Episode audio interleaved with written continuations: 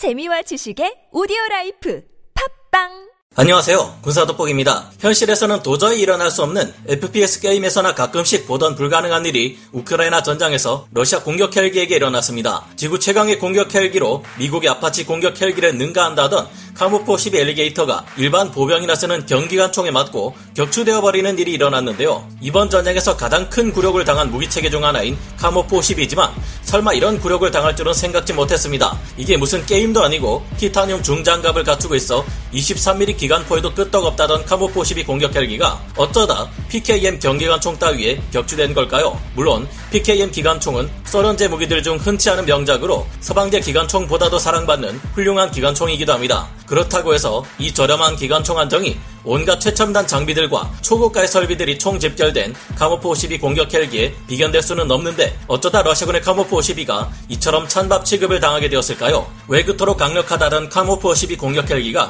이토록 자주 그리고 많이 추락하고 있는지 우크라이나 언론 보도의 분석 또한 구할 수 있었기에 그 이유가 무엇인지 여러분께 말씀드리라 합니다. 전문가는 아니지만 해당 분야의 정보를 조사 정리했습니다. 본의 아니게 틀린 부분이 있을 수 있다는 점 양해해 주시면 감사하겠습니다. 현지 시각으로 지난 8월 13일과 8월 14일 영국 측 오신트 정보에 의하면 우크라이나군 관계자들은 각각 한 대씩의 러시아군 카모포 12 엘리게이터 공격 헬기가 격추되었다 전했다고 합니다. 이제는 뭐 최강이라던 카모포 12 공격 헬기가 또 격추되었다. 이런 말들은 여러분도 식상하다 느끼시겠지만 카모포 12 공격 헬기씩이나 되는 물건이 고작 PKM 경기관총 따위에 격추당했다고 하니 아무리 그래도 그렇지 이거 러시아의 뻥스펙이 너무 심한 것 아니냐는 말이 나올 지경인데요. 우크라이나군 관계자는 지난 8월 13일 자포리자 전선에서 한 명의 차량화 보병이 기관총 사격으로 러시아군의 카모포 12 공격 헬기를 격추시켰다고 밝혔습니다. 러시아 국방부가 밝힌 바에 따르면 카모포 12는 대당 가격이 무려 10억 7,500만 루블로 하나 230억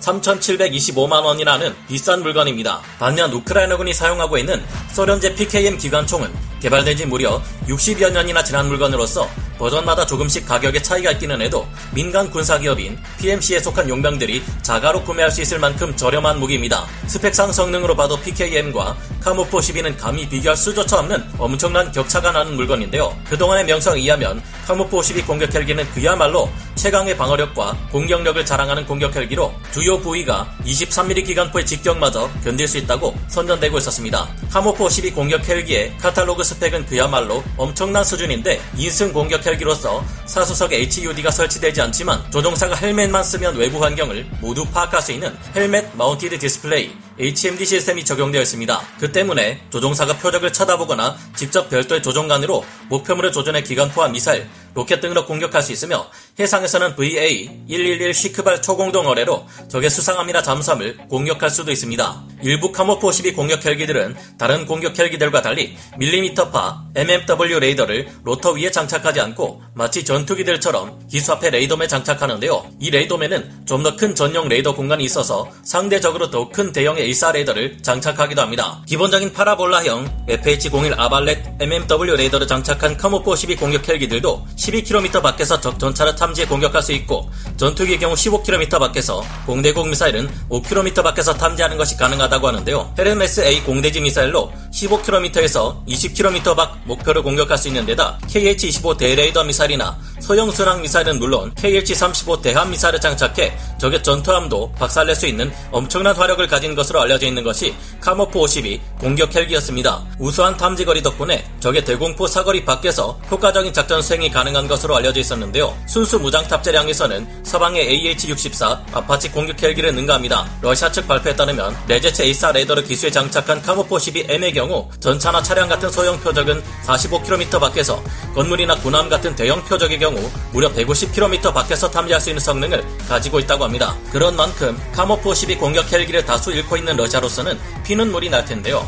지난 8월 13일 러시아군의 카모프 52 공격 헬기 격추 사건에 대해 군사 전문가들은 최근 러시아군 헬기들의 정비 불량으로 비행 중 날개가 크게 흔들리는 문제가 있었고 이로 인해 랜딩 기어의 덮개가 떨어져 나가는 등의 문제들이 노출되어 있었다고 합니다. 이처럼 상태가 최악인 카모프 52 공격 헬기 중 하나가 동체 덮개 일부가 떨어져 나간 채로 작전에 나섰고 하필 우크라이나군의 PKM 기관총으로 가한 총격이 이 부위에 명중했다면 카모프 52라 해도 무사할 수 없었을 것이라고 합니다. 이를 보면 오래전부터 큰 문제점 중 하나로 지적되어 왔던 twin 로터의 안정성 문제가 실전에서도 영향을 끼쳐 최악의 사태를 만들어낸 것으로 보이는데요. 카모프 52 공격 헬기는 보조 로터가 없고 상하로 두 개 메인 로터가 붙어있는 이중 동축 반전 로터가 특징입니다. 이 덕분에 기동력이 뛰어나고 옆바람에 강하다는 장점을 가지고 있는데요. 속도 또한 수평 비행의 경우 최대 속도가 시속 320km에 달하며 급강하 시에는 시속 390km에 달합니다. 하지만 그만큼 불안정하다는 문제를 밀 28의 제작사인 밀 설계국이 제기하기도 했는데요. 우크라이나 측 언론 매체인 UK 디펜스 저널의 한 보도에서도 러시아군 카모프 52 공격 헬기들이 왜 이렇게 많이 격추당하고 있는지 원인을 분석해 보도했습니다. 첫째 원인은 우크라이나군 측에 너무나 많은 보병용 휴대용 지대공 미사일들이 배치되었다는 점입니다. 간단히 운용하는 것이 가능한 스팅어 같은 휴대용 지대공 미사일은 운용 이동성이 크게 향상됨으로써 러시아 공격 헬기들에 대항해 상당히 효과적인 단거리 대공 방어망을 형성했다는 것입니다. 둘째는 장거리 탐지 및 공격 능력을 가진 카모프 52에게 정작 장거리 공격 무장이 부족하다는 것입니다. 아무리 스팅어 같은 휴대용 지대공 미사일을 사용해도 일반적으로 경보병들은 공격 헬기를 상대하기 어렵습니다. 공격 헬기들은 더욱 먼 거리에서 더욱 시야 확보가 잘 되는 공중에서 장거리 미사일이나 로켓으로 보병들을 초토화 시킬 수 있기 때문인데요. 하지만 장거리 공격 수단이 부족한 카모프 52가 상대적으로 가까운 거리에서 스팅어 미사일을 쏘아대는 우크라이나군에 대항하기는 오히려 불리해질 수 있습니다. 곳곳에 숨어있는 우크라이나군이 동시다발적으로 스팅어 미사일을 쏘아대면 오히려 공중에 떠서 숨을 곳이 없는 카모프 52는 불리한 상황에 처할 수 있게 되기 때문이라고 합니다. 이번 전쟁에서 러시아군의 카모프 52는 우크라이나군과 비교적 가까운 거리에서 대전차 유도 미사일 ATGM을 사용했는데 이 같은 무기를 발사하려면 공격 헬기 입장에서는 어느 정도 공중에 정지해 있어야 했고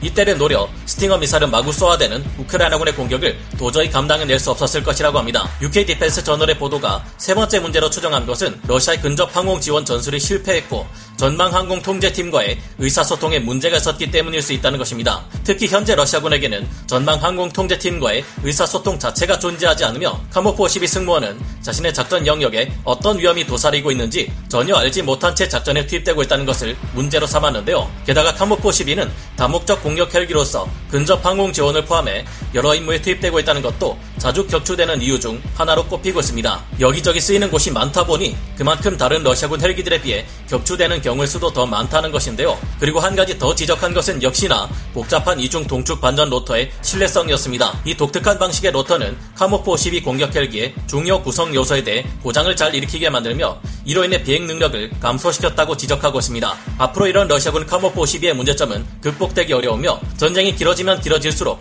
더 많은 수의 카모프 52 손실을 불러올 것으로 전망되고 있는데요. 하필 장거리 공격 무기가 부족한 러시아군 카모프 52 공격 헬기에 비해 우크라이나군은 아주 많은 수의 휴대용 지대공 미사일을 얻게 되었으니 이 점이 완벽한 카운터로 작용한 것으로 보입니다. 이를 보면 왜 미군이 점점 더 AH-64 아파치 공격 헬기의 장거리 타격 능력을 증가시키고 그레이 이글 같은 유무인 전투 체계까지 구축해 작전 능력 범위를 확대시키려 하는지 알 수 있는데요. 이를 보면 우리 군의 아파치 공격 헬기들은 대북 작전을 수행하거나 유사시 중국 지상군과의 전투에서 무사할 수 있을지 한편으로 걱정되기도 합니다. 이에 대해서는 다음에 기회가 된다면 말씀드리기로 하고 오늘 군사 돋보기 여기서 마치겠습니다. 감사합니다. 영상을 재밌게 보셨다면 구독, 좋아요, 알림 설정 부탁드리겠습니다.